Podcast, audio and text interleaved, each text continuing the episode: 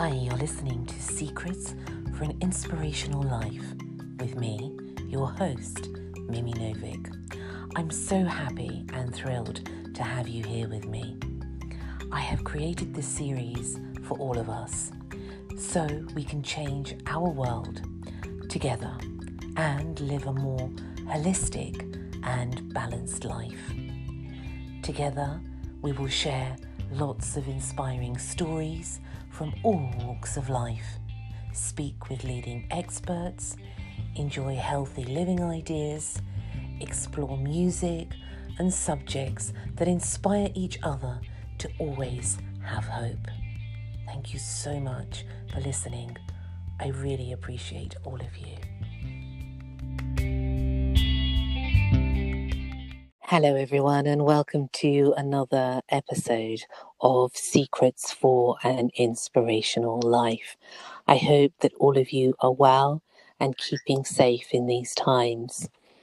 In today's special episode, I have to say, we have a very, very special lady, and she is absolutely, totally inspirational for me. Her name is Emily Gearing, and she is the founder of the Rest Easy Method. She was named as one of the eight pioneers in her field for mental health in young people. What she also does is she is a life coach, a mindfulness practitioner, a well-being teacher, to name but a few things. And her method is used everywhere, and now also, she was just telling me earlier, it has gone internationally. So I'm very, very pleased to have Emily on the show today. Hi, Emily. Hi there. Wow, thank you for such a lovely introduction. That's so kind. Well, I wanted to get it right because I know you do so many things, and I wanted to be sure to get that part. But I know you do so many things. Thank you so much, Emily, for coming on the show. Thank you. Thank you. It's lovely to be here. Oh, how are you? How are things with you? Yeah, really good actually. Yeah, it's been interesting times, hasn't it, during lockdown? But we've yes. been really busy um, taking everything with Rest Easy online. So now people can access all the uh, training tutorial videos, and there's a membership site. So normally we do everything face to face with businesses and schools, but Um, you know, during lockdown we've had to go online, but actually it's been really, really interesting and really rewarding. So it's it's been actually a really nice time, to be honest.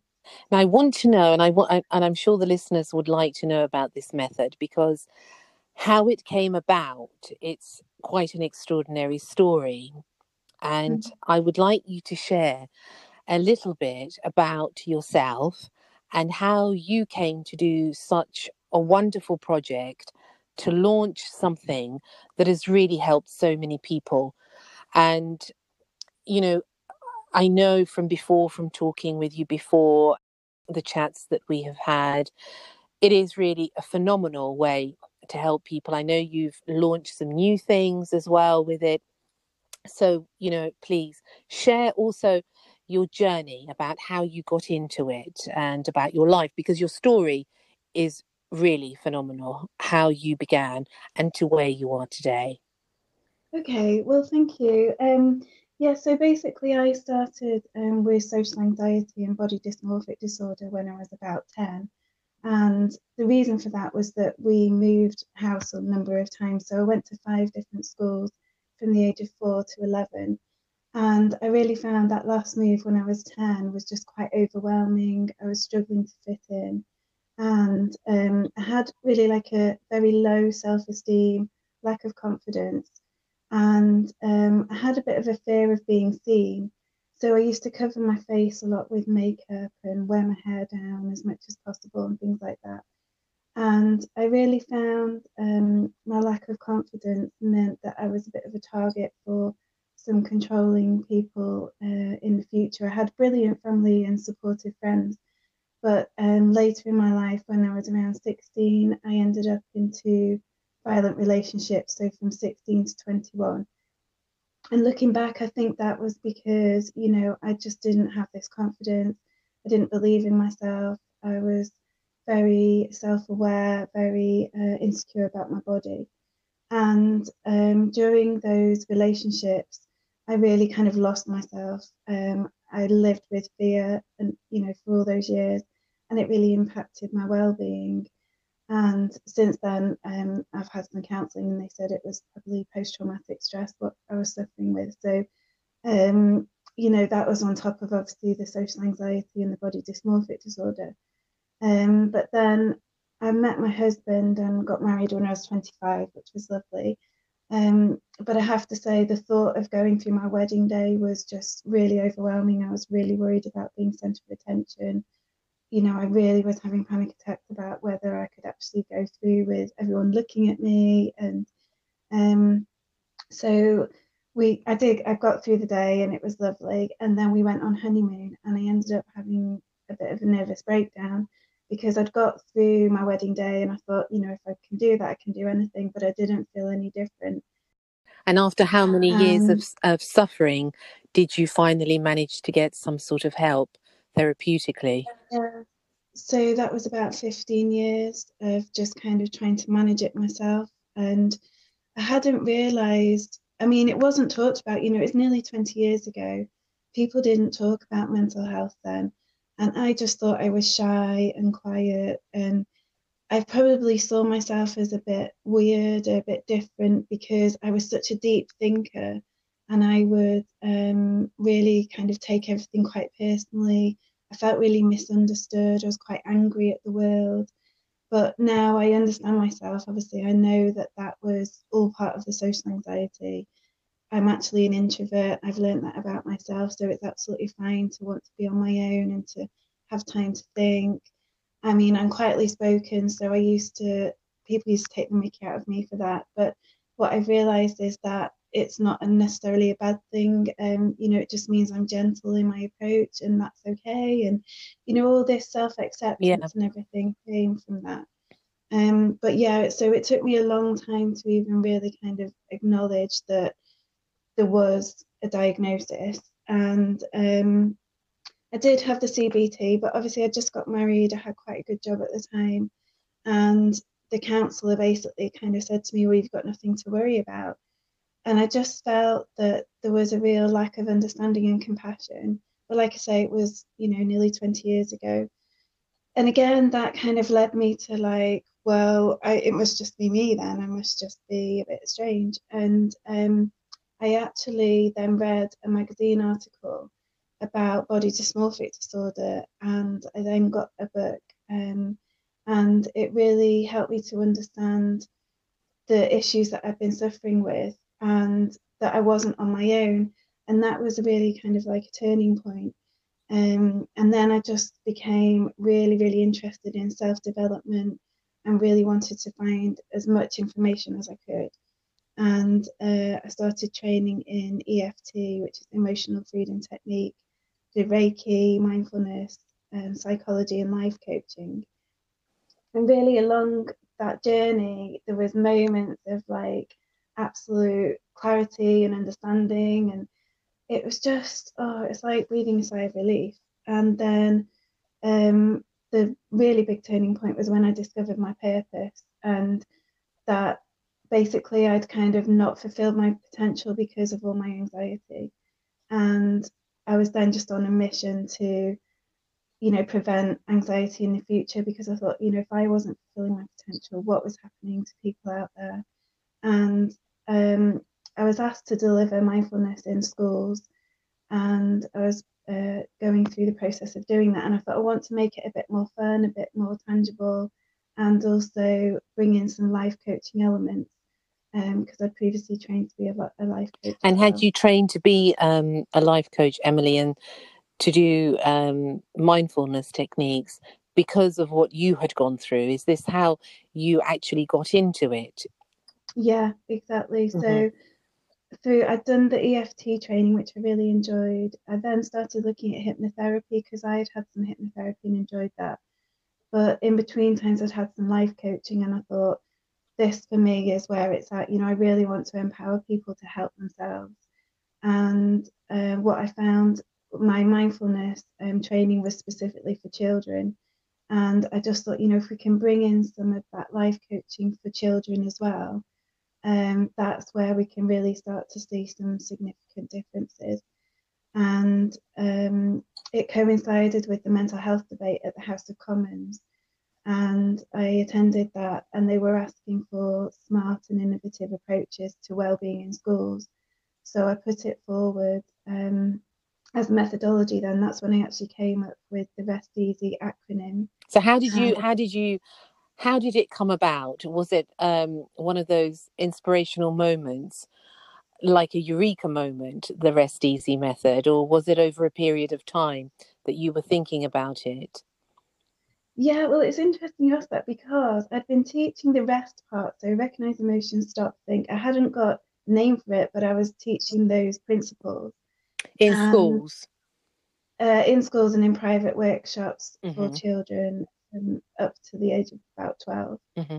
And, um, you know, I was really enjoying doing that. And then I was like, I just really want to make it easy. It just needs to be really easy and really memorable. And then I was just like, oh, rest easy. And I looked up what rest easy means. Yeah. And it just like that, just like that. Some of the best yeah, ideas are the most simplest, aren't they? That's it. Um, so I looked up what rest easy actually means, and it's that there's nothing to worry about as everything's taken care of. So they use it in America quite a lot. And um, we don't have any kind of phrase like that over here that I was aware of. So, um, yeah, Rest Easy actually stands for recognise emotions, stop, think, engage awareness and support yourself. So it's very practical. Each level has um, practical tools and elements that go with it. And then as a universal approach, it comes together as a self-help, um, cohesive um, way of managing emotions, really. So where do you do these? I, I know you do it in schools. Um, mm-hmm. But where else do you do it, and how how do you do it? How does it begin? How how big are the classes?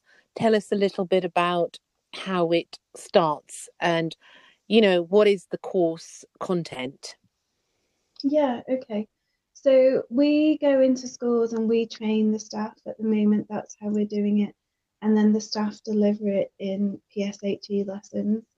But we also go into businesses uh, running workshops, and the The reason we do that is because it's a preventative measure. So we generally work with six to twenty-five year olds, but also anyone who comes into contact with them. So employers, parents, carers. And so in businesses, we're talking with the parents. And what we're finding is a lot of parents are having time off work to look after their children with yeah. mental illness. Mm-hmm. So obviously from a business point of view, that has an impact on um, their sick leave and things like that. So businesses are finding it useful to give the um, parents that are their employees the tools to use with their own children. So I've recently run um, some webinars for businesses, and then their staff can access all the information on the website. And then we also run parent workshops, which previous to lockdown we were doing face-to-face, so they're quite small groups. Mm-hmm. Um, they're lovely because the parents can interact and share their own experiences, and you generally find that there's a lot of um, support then within that group, which is lovely. And we also run private uh, workshops for children, so um, again they're quite small groups. And how long is the course um, actually for? So it depends. When we're delivering it into schools, we do that over two half-day sessions, and then it's an ongoing um, lesson that they have um, throughout the year going forward. Mm-hmm. Um, with the online stuff, we suggest um, four months for that, so um, people can have access to all the tutorial videos and then work their way through for that. Or with the parent workshops, that's like a half-day event. So um, it's quite flexible in the way it's delivered. Okay, and how many trainers do you have out there now in the U K and abroad? Yeah, so we've got eight coaches now that are trained in the method, and they go out and deliver it into schools. And then we've just taken on a Rest Easy ambassador in Australia who works in a women's refuge, and she's going to be delivering it there. So we are actually looking for more ambassadors across the world who might want to uh, learn the methodology and then promote it. So, um, okay, and you would then go and teach that, would you, to the um, actual trainers? Yeah, ideally. I mean, previous to that, uh, previous to lockdown, they were we were doing um, training days, and they would actually come and have that face-to-face training. But I've just uh, managed to do it now on a digital uh, platform so mm-hmm. that they could access that. So we've got more of a global reach, which is really a really positive thing to come out of this current situation. And what do you think that has made this method and you successful and unique? What do you think? Because it is a phenomenal success. From where you were, Emily, to where you are now, you know, the journey mm. must have been incredulous for yourself. But what do you think? Why do you think that is so? Why do you think it's so successful? I think my life experience has basically made me very, very determined. I'm very motivated um, because I found my purpose, and I was absolutely on a mission to prevent mental illness. So I just didn't want anyone to go through the sort of mental anguish that I'd been through. So I would definitely say my own life experience and my passion, but also I am quite creative and innovative. And I think it seems to happen, and I mean, I'm just so grateful to this, but I just seem to meet the right people at the right time who just understand where I'm coming from. So, you know, attending the mental health debate, um, I met Danny Bowman, who is the head of campaigns at Parliament Street, and he then backed the campaign, and that's been put forward. Um, but also we're being backed by N H S Innovations Agency, so it's that innovation, I think, um, and being adaptable to change and being able to kind of move with the times has really been something that I would say has been a thread throughout my life. And I think that's come from going to so many different schools. I've had to adapt and I've had to change. So I find change quite liberating, and I look for the opportunity in it rather than it being overwhelming. Um, and do you feel very proud when you look back and you look at what you're achieving now? Do you have this, I can imagine, this sense of pride? It's really interesting because I still feel there's so much to do. So I don't feel I've got to a stage where I can kind of go, wow, I've I've made it, I've done it, you know? And I think um, I definitely have pride in my journey, in that I've overcome so much. But what I would say is that I still have fear, but I know how to manage it. And that's something that's really important, I think, for the listeners, that, you know, we don't, or I haven't got to a point where I stop being scared. I just know how to manage the fear. So I'm very proud of how I manage fear. That I definitely am proud of that. I'm really proud of the team and what we're um, achieving. I'm really proud of the method itself. But to have that sense of pride in myself, I feel like, oh, there's so much more I need to achieve first. Do you know what I mean? Yes, yes. There's so many more things that you'd like to do. And yes, somehow those aspirations are bigger than the fear. Yeah, yeah, definitely. And also then purpose comes into it. So I was talking about this with a client yesterday, that, um, you know, we all have fear, don't we, to any degree. And at yeah. the moment, there will be a lot of fear out there, and it's how we overcome that or work with it really is the key.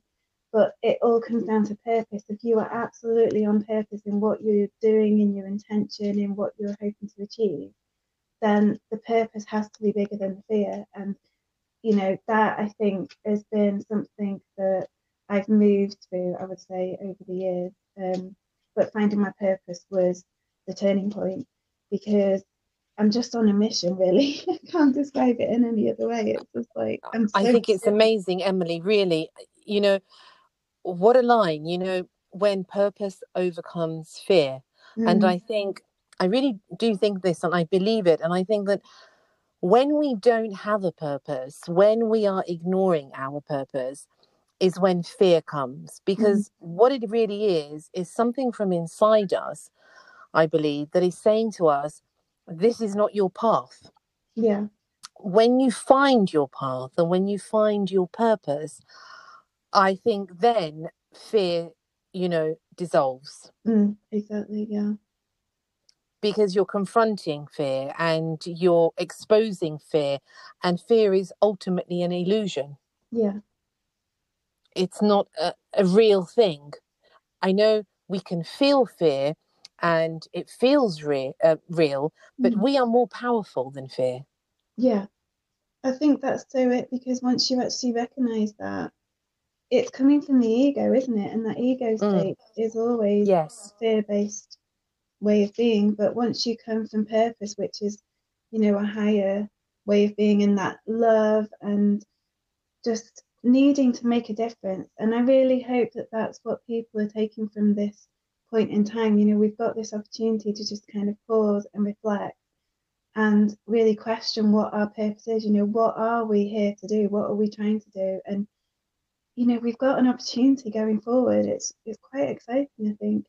Um, but if people are still in that ego state and that fear state, it's it's coming from a really um, sort of low low vibration, isn't it? That low level of just thinking about ourselves. But once we start thinking about how we can help others, that just shifts us into a really different mindset. Um, then it becomes love. Yes, exactly. And then love is the most powerful thing. Yes. That is the most powerful, everything that you could ever imagine and more. And I think when we come from love, we are the most powerful. It's mm-hmm. to help one another. It's to have compassion with one another. Mm-hmm. To because if you didn't learn to love yourself, you couldn't be doing this now to teach other people to love themselves. Exactly. I know. I think that is the absolute key. And, you know, people say it all the time, don't they? You've got to love yourself before others, you can love others and others can love you. You've got to mm. allow that love. But really, we do have everything we need inside. We've just got to tap into it. And I think, you know, as I said previously, that for me, it was feeling misunderstood. And that made me quite angry a lot of the time. But I didn't understand myself. I'm a people pleaser. I, you know, changed like the wind with what I was saying, my opinions. I didn't really feel that they were very valid. And I really had to almost lose myself to then find myself. Does that make sense? Yes. I, I someone said to me a long time ago, um, in order to find yourself, exactly what you said, you must lose yourself. Mm-hmm. But I think it's the illusion of who we think we are, yeah. or who we think we should be. Should be. And that the bridge to who we really are is the bridge to freedom. Mm. Yes, definitely. You know, you were talking earlier about um, your anxieties, and I think we all have that, especially in this day and age of, you know, are we good enough? Mm. Are people looking at us? What are people thinking? You know, and we can spend a lifetime trying to teach people to love us yeah. and accept us, but that isn't real. No. No. And I think one of the big things that I discovered, I've done a lot around personality profiling and Myers-Briggs, and when I realised there's sixteen different personality types, so we're not going to get on with everyone. There will be elements of our personality no. that clash, you know, and so I think that's been a really big thing for me, just to accept that some people won't like me and that's okay. And before I would have really struggled with that, um but now I'm like, it's fine, because, you know, there is differences, and that can be really um interesting. And, you know, but also we we shouldn't be trying to potentially, you know, meet that person's expectations when, you know, they might not have the same values as us. And that's what I just really have come to accept, that don't stay where you're tolerated, go where you're celebrated. And that's the thing. Even if some people don't like you, it's absolutely fine. You will be okay. Just find your tribe, find those people that do get you and do understand you. And then it's just like a whole new world. It's amazing. It's so liberating. It is, it is. And abso- absolutely the truth of what you say. And I've learned this through my life, and I'm learning it also, is don't disrespect your soul. Yeah. Don't stay where you're not wanted. Mm. Don't stay where you're not respected. Yeah. Because ultimately it's a disrespect for who we are. I remember once, and it's a strange thing, I was in the garden. It was about a year ago. And I suddenly had this, you know, it, it was one of those heartfelt moments, you know, when you're listening to your heart, and it, it is really rather divine. Mm. And I'd had an issue with somebody, and, you know, and they were criticizing, and, you know, I never really like to displease people in that way, because I always try to let people be as they are. Yeah. As I think that's the best way to be. But so, but you can't expect people to be like you. No. So this is a big learning curve. And I, re- I, I remember, whether it be my heart or my soul, and it was just this feeling and, you know, this voice that said, but the most important thing is that you respect yourself. Mm. Once you respect yourself, then everyone will res- respect you who is meant to be with you. Yeah. And who is not, as you said, is not your tribe. Yeah. Yeah. There's no point in wasting a lifetime with people who don't get you. Exactly. Yeah. Because that can really impact on your well-being, and, you know, you can doubt yourself, but actually it's about those value systems. And if people have different value mm. systems, then they're not going to get, you know, what you value. So it's like letting go of that. And I think that's where some of the mindful principles come in, and that's why I absolutely love having this awareness. So with Rest Easy, we talk about awareness, engage awareness. So awareness of ourselves, but awareness of others as well. So, um, you know, what's going on, what's what's happening in that dynamic, what are you able to let go of, what are you maybe encouraging, um, and also what are you tolerating. And I think that is a really big thing, that quite a lot of the time, if we're people pleasers, we can end up tolerating a lot of um, situations or, you know, experiences that don't resonate with us. And why are we doing that? That's ultimately just to please others. So then we come into like non-striving, so letting go of trying to control things. Like you say, you know, we can't control others. We shouldn't either. It's totally, that's up to them. They are there. Absolutely, yes. So what are we striving for? If we're striving to be liked, why do we want to be liked by people that haven't got the same value system? So, you know, it's just like, let that go. And then acceptance, I think, is just so key. Accepting ourselves, accepting others, accepting the moment, accepting what's happening around us. And I used to think acceptance was quite a weak thing to do. Um, but actually it's very, very powerful to accept things, because we can't change them, we can't control things. So, you know, letting go and accepting it is what it is, um, is really, really important, isn't it? It is. And to be, as you said, present in this moment, mm. because in reality, there is no past. No. It's gone. There is no future. No. We don't know if we're going to walk there. No. We we really don't. And I think it's this humbleness of being totally present in this moment, and being totally present. I, I don't know about you, Emily, but being present with somebody that you're sitting with, that you're talking mm. to, and actually, you know, accepting them in their entirety. Yeah. And saying, you know, whatever is going on, it's because it's going on in their world. Yeah. It doesn't mean that it's because of me. It could be something completely different. And if we can find that bridge to each other mm. and meet halfway. Definitely. You know, a tolerance of each other. Yeah. Yeah. And also that which validates. Needed. Yeah, it validates then the person, you know. I think that's what we're all looking for, some sort of validation that we're okay. And to be mm. fully present with someone gives them that acknowledgement, you know, whatever you are going through is okay, and I get it, and I'm here for you. And, you know, that's, it's really, really important. To be present with someone, and actually, yes, their presence validates, yeah. you know, and honours them. Yeah.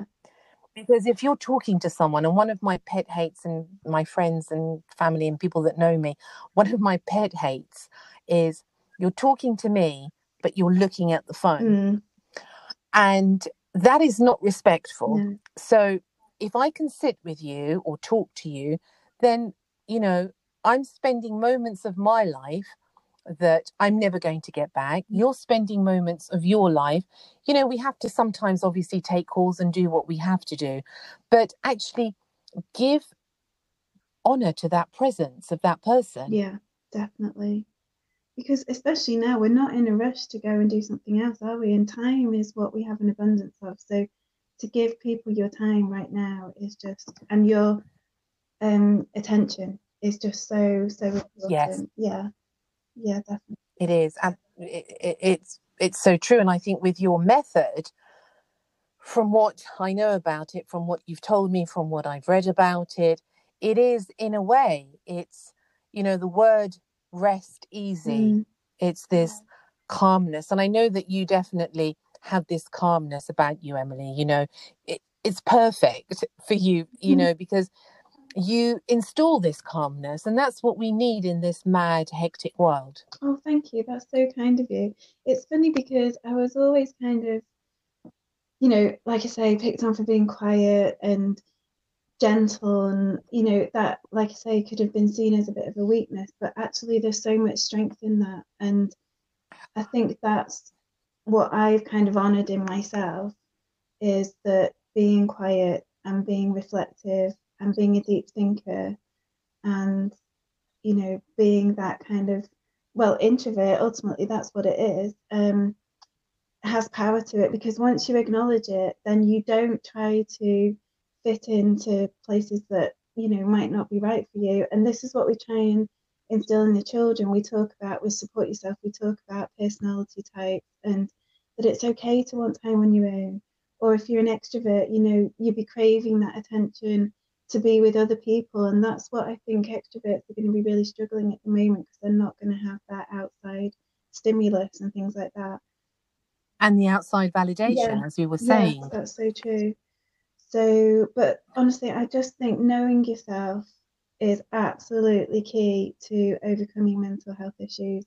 And that was really one of the big things I wanted to instill with Rest Easy, is, you know, recognising your emotions. So recognise what is making you, we talk about being in or out of the zone, so your zone of resilience, what's making you be out of the zone, what's, you know, what's making your emotions, we talk about riding the wave as well, what makes you ride the wave, um, and just knowing yourself, because everyone's different and everyone has a different zone of resilience. And I think what I realised previously was, when I was struggling with all my anxiety and everything, I hardly had any resilience. And I was totally living out of the zone. It was just not sustainable. And now my zone of resilience is really big, and I can I can recognize when my emotions are coming on, and then I will do something to manage those until they pass, and I will support myself. So ultimately, that is where the method teaches you those ways of supporting yourself based on your personality and who you are as an individual. So is it, Emily, that you, whatever method works for you and has worked for you, is what you've instilled in this Rest Easy method? Yeah. So what I, mindfulness was just so um, poignant to me, and I really wanted the whole approach to be a mindful approach. So having that awareness of the moment on purpose without judgment, obviously that's your definition of mindfulness, but Um, just to have that awareness of what's going on for me, and just kind of question it, observe it, and um, just cultivate that deep understanding, really. Um, because previously as well, I think definitely I would have emotions and I didn't know where they came from. I would probably blame the world, blame others, and I didn't ever really take time to actually question, well, what's this telling me? What can I do to move through this? Mm. So mindfulness is absolutely key to the method. C B T, which is dialectical behavioural therapy, is um, really running through the methodology as well. That's about riding the wave of emotion. But also the essence of D B T is looking at things from an opposite point of view. So there's always two ways of looking at things. So when we do... Yes, at least. Yeah, exactly. um, when we mm. do the recognised emotions, then we stop, we do some deep breathing, so that's your mindful breathing, mindful awareness, and then we think, and we try to think about things from the opposite perspective. So often when we have anxiety, we're coming from worst case scenario and catastrophe thinking. But actually, let's look at best case scenario. And if that feels too much to comprehend, well, let's meet in the middle.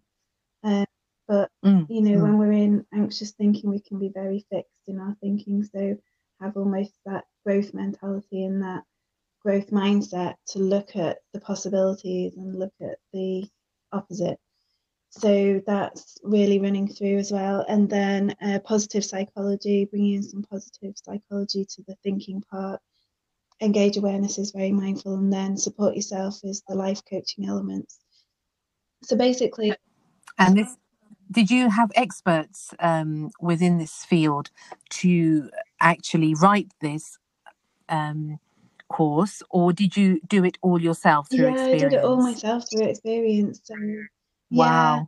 Yeah. Um, and what I've taken is just basically everything I've trained in, everything I've learned over the years, I've just put it together in one cohesive method, because I thought, you know, I love that part of that uh, practice, mm. or I love that principle from that. And, and I just wanted to make it really easy and, like I say, memorable and very, very uh, practical.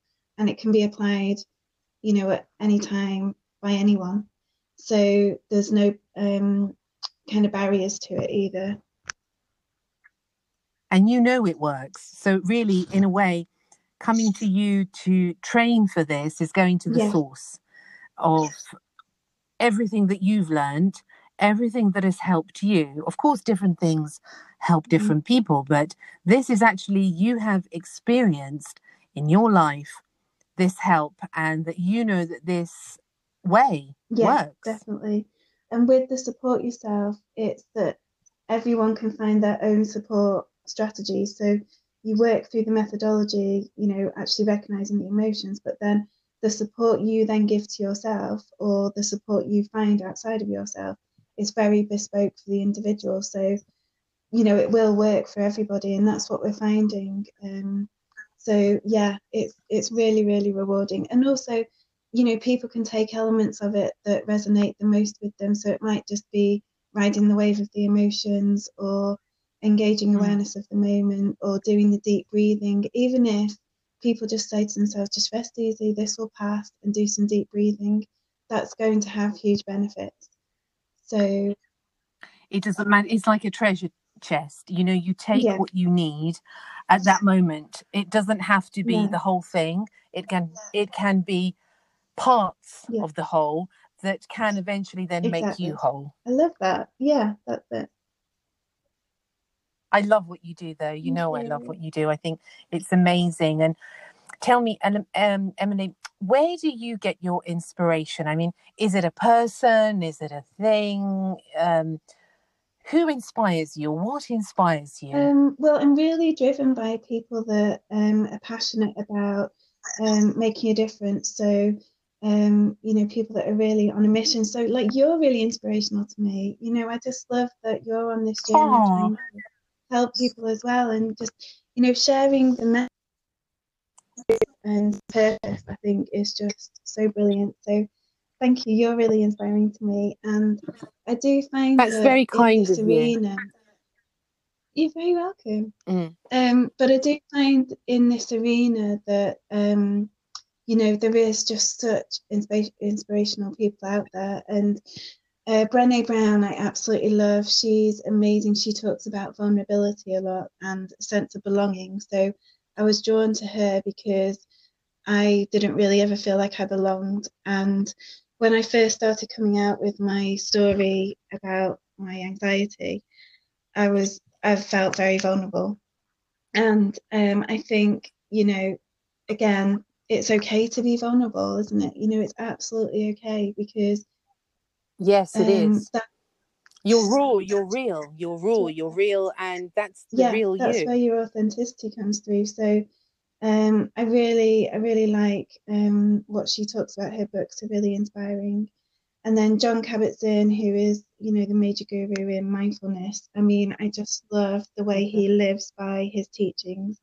And I was really lucky to see him at a mindfulness conference that I attended. And it was just awe-inspiring. He was just so calm and just so lovely, really. Um, so, yeah. And lives, and lives what he speaks exactly, about. Yeah. Um, and I think, you know, when sometimes you see these motivational speakers and these gurus that can be very mm. high energy, um, if you get into personality or anything, I find it really interesting. But it, you can go on some websites and it says who has the similar personality, and I can really resonate with how she felt so misunderstood, and she really wanted to get a message across, and she was trying to be really authentic in amongst everything, and I really admire that. And then also, actually, more recently, I find Meghan Markle's really inspirational. And I know she's had a lot of bad press and stuff, but I think she really stands by what she believes in. And I loved her quote that was about life isn't just about surviving, it's about thriving. And I think that is a real mind shift. And it's something I definitely experienced. I was in survival mode for most of my life. And now I can definitely mm-hmm. feel that I'm thriving, you know, on a daily basis. My brain is just so hungry for more information. And I'm, like I say, I'm just on a mission. And I think once you have that um, shift from surviving to thriving, it does change everything. So, um, yeah, I find her quite inspirational as well. Exactly. Life That's becomes it. a pleasure. And and we don't have to just mm. survive. You mm. know, I think we end up telling ourselves that sometimes, and we think that it is just hard work. Um, mm. But actually, once you've, I think what happens is you get these moments of clarity throughout, if you're on this self-development journey, anyway, this is my experience, but you get these moments of clarity. And every time you do, you go, oh, this is it. This is the turning point, and then something else happens. And but really, you just end up kind of rolling with the punches, and that resilience grows. And then you realize no matter what gets thrown at you, you can get through it. And that's where that kind of um, self-empowerment comes from. So, you know, we are surviving the worst thing in the world. You know, we're all getting through it. So we should all give ourselves credit for that. And you can spend years worrying about something that might never happen. But I would think not many people have mm, worried about true. a global pandemic that brings the world to a standstill. But it's happening. We're getting through it. Yeah, it's happening, and we're in it. Yeah. And as you say, yeah. we're getting so through it I somehow. I really hope that people come through this feeling more resilient, like we nailed it. We got through it. We survived. You know, so hopefully that will be the message that comes through long term. And whatever we go through in our life, you know, whatever it may be, all the twists and all the turns, you know, if mm. we have, as you say, this resilience, then whatever life throws at us, we can give it our best. Yeah, and that's all that's needed is that, our best. You've done your best. There's nothing else to do, is there? So, yeah, mm. and your best is. Yeah, it's true. You know, what else is there to do? And actually, no one sets out to do a bad job. And this is the thing that I really do feel sometimes in social media and stuff. Sometimes people can really criticize others, but everyone is out trying to do their best. No one's out trying to do a bad job. So actually go easy on people, you know, just have that compassion, like you say. Because you don't know what they're going through. You don't know what they're living through. And yeah. to get up in the morning, even to get up, you know, in the morning yeah. is a great achievement. You know, it's not a small feat. It's a big feat for a lot of people. And we don't know. We really don't know. Um, earlier, mm. before I spoke to you, I had a delivery and um, a food delivery, actually. And the gentleman that came in said, mm. oh, he said, I've had enough of this life. And I said, why have you had enough of this life? He said, I can't take it. You know, and he was still, you know, bringing the bags in. And I said, why? He said, I hope to go back to normal soon. So I looked at him and I said, you know, because I think mm. everyone we meet has a message for us, whoever that may be, you know, even in the smallest details. And I said, do you really want to go back to what was normal? And he stopped and he said, mm. well, not really. No. Right. He said, but I don't know where else to go. And this is the thing. If you don't go back mm. to what you thought was normal, where do you go? And this is where I think people like yourself, Emily, and the work that you do, and the therapists, the healers, all these, the artists, you know, it's a way to show mm. yourself actually, and, you know, what can I do? What am I capable of? What is my purpose? As you said, yeah. what's my purpose in life?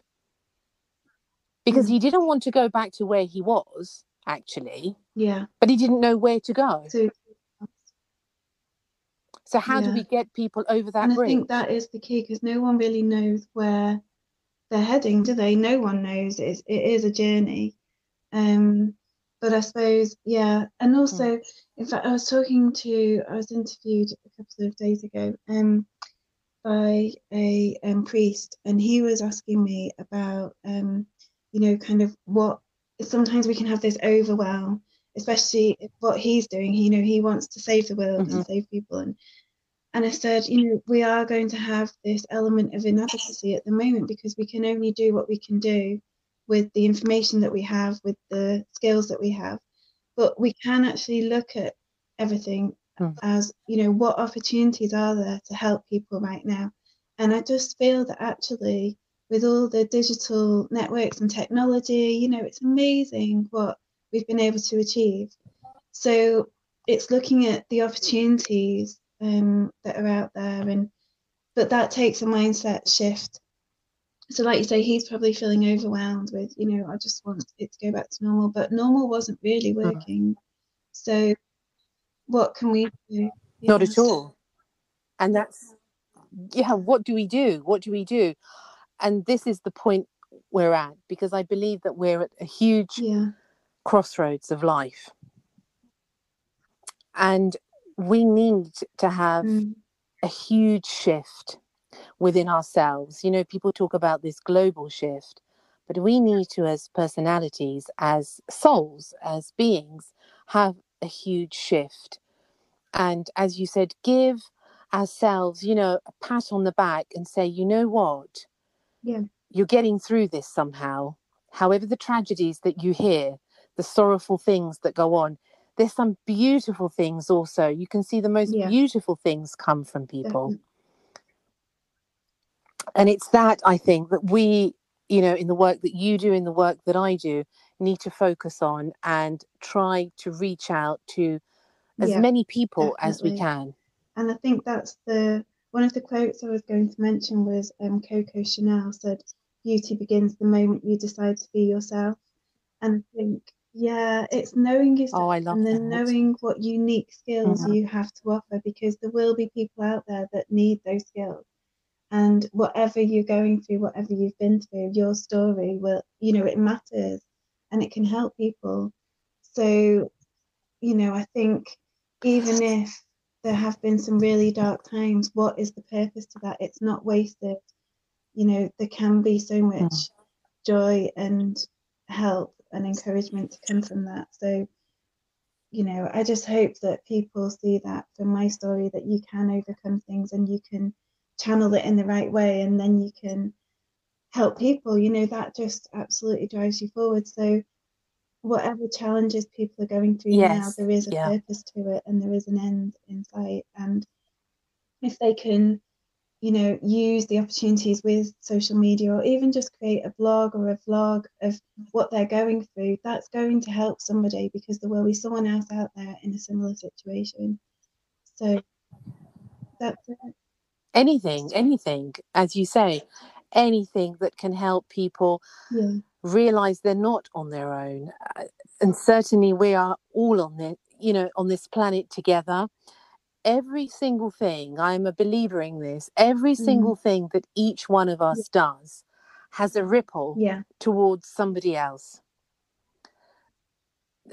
It has to, because we're all as one. Mm. In reality, we are one. Our egos like to think, you know, all of our egos like to think they're number one. But yeah, as humanity, definitely. we are one. Um, and that's why I really wanted I wanted you on the show, Emily, because I'm hoping, and I, I'm sure the listeners will agree with me, your story is so inspirational that I really hope somebody out there who's feeling lost, feeling alone, or going through some of the things, you know, that you've gone through, that many of us go through, mm. can actually find solace and some sort of encouragement in your story, that there is hope and, you know, there is a way out of this mindset. Because if we have this purpose of life, yeah. we have the key to Definitely. set ourselves that. free. And um, I think you're one of the key givers, as they say, you know, to set people free. Thank and we need you. more Thank people you. like so you, kind. truly. You know, and what are your visions? What What are you so hoping for? So I definitely for? What's want to next? make Rest Easy global. Um, we are, that was sort of in our three-year plan, but now we've had the opportunity to do it um, remotely. That's um, more of a possibility. So yeah, just absolutely on a mission to prevent mental illness all over the world, really. So um, we just want to share the method as much as possible and get out there and just meet the people that, you know, need the help. And then personally, long term, I'd really like to build a house in the countryside, and I really want to have a studio where I can write and make podcasts and do my training videos and run workshops virtually. So as I said, you know, I am an introvert, and I think sort of for me, it was kind of like the next five years really promoting Rest Easy, getting out there and doing, um, you know, meeting people and doing the face-to-face stuff, but with the view that long term I'll probably retreat a bit and be able to do everything from home. So it sounds lovely, actually. It sounds very beautiful. And um, why not? Why not indeed? You need to have, we were talking um, the other day, actually, with another guest who, um John Baker, who does sports therapy, and he works for a lot of the elite sports teams, and he's yeah. done so many things like yourself, and yeah. he was saying you've got to have a goal, you've got to have a goal, otherwise you can't ever reach it. If you don't have something there that you are working exactly. towards, yeah. how are you going to yeah. reach it, you know? And amazing amazing people. And what advice, Emily, if there's something you could say, you know, in a few lines to people out there, what's your advice? What's um yeah what's something that's I think inspired for me, your it's heart? Just knowing yourself. I just really feel that is so so key. And if you know yourself, then you know your boundaries, and you're able to say no to people, and you're able to accept that it's okay if people don't like you, because you like yourself. And I just feel that is so empowering. Once you know yes. yourself, and you, then you can start to love yourself for who you are. And so you're not seeking love from outside, you've got it within. And I just really feel that is just so, so important. And I know it's not easy. Um, I really, really do understand. Self-development can be a long journey, and it can be difficult. Definitely, we have to look at ourselves, we have to own our story, we have to maybe take responsibility for some of the anger we might have felt. You know, I used to be very angry at being misunderstood, and I felt that everyone else needed to understand me, but I needed mm. to understand myself. So I do really feel that yes. just knowing yourself. So if people yeah. can use this time now to really understand themselves and seek out people that can help them in doing that. Uh, you know, there's loads of stuff out there at the moment um, for support for people. Um, and then basically, once you know yourself, then you find your tribe who are going to get you as well. And then life just makes so much more sense. But when you, that's it. If Take you don't know step. yourself, Take how are you step. expecting anyone else to mm-hmm. understand you? So, you know, that's it. Um, it's impossible. And yeah, beauty begins the moment you become yourself. So just Beautiful, yeah, beautiful. I, I love I that. Think it's so one many of my people favorites. Are comparing themselves to others and trying to be like others. But mm. actually, what are your unique qualities? What makes you you? And then honor that. And especially with body image, you know, I love that people are um, really having being so brave in sharing some of their unique body, um, you know, kind of ways of being and everything. And there's, yeah, so brave. And it's very brave. Um, it's very brave. You know, we are all unique, and it's okay. I think, you know, it's absolutely okay if people don't like you, because not everyone will, but some. That's well, and you're not going to like everyone. And I think that, uh, you know, it, it's not an overnight. The road of yeah. self-realization is a long one. And the first step is the first step. And unless we take the first step, we're never going to get anywhere. But thank you so much, Emily. You know, an inspiration, truly. Now, tell, please tell the listeners where they can get hold of you, your website mm-hmm. and okay, your social so media. Our training side of the business, which is for schools and businesses, is Rest Easy Training dot com. And then for the public and for anyone who wants to become a member of the actual methodology, that's Rest Easy Method dot com. And then we have the Rest Easy Method Facebook page, and on Instagram it's Rest Easy Training. Mm-hmm. So that I'm quite new on Instagram with the the Rest Easy page, but um, the Rest Easy Method on Facebook is more established, and then people can okay. email me as well. And also I have my right. Purposeful Moments uh, life coaching uh, website, which is just Purposeful Moments dot co dot U K. Okay, wonderful. Thank you again, um, Emily. Thank you so, it's so been much an absolute for pleasure. I absolutely love chatting as always. Yeah, as always, as always, lots of love to you and lots of luck, and let's catch up soon again. And for everyone out there, please take a look at Emily's um, site and all the wonderful things that she does, and let's take a step together to build a better world and a world that's more beautiful so that we can be beautiful. Thank you very much, everyone. Have a wonderful day. And I'll see you in the next episode. Thank you for listening to Secrets for an Inspirational Life, brought to you by your host, Mimi Novick. Please remember to subscribe to the podcast, and see you in the next episode. For more information about Mimi Novick and her books, music, and inspirational work, take a look at her website, w w w dot mimi novick dot co dot U K.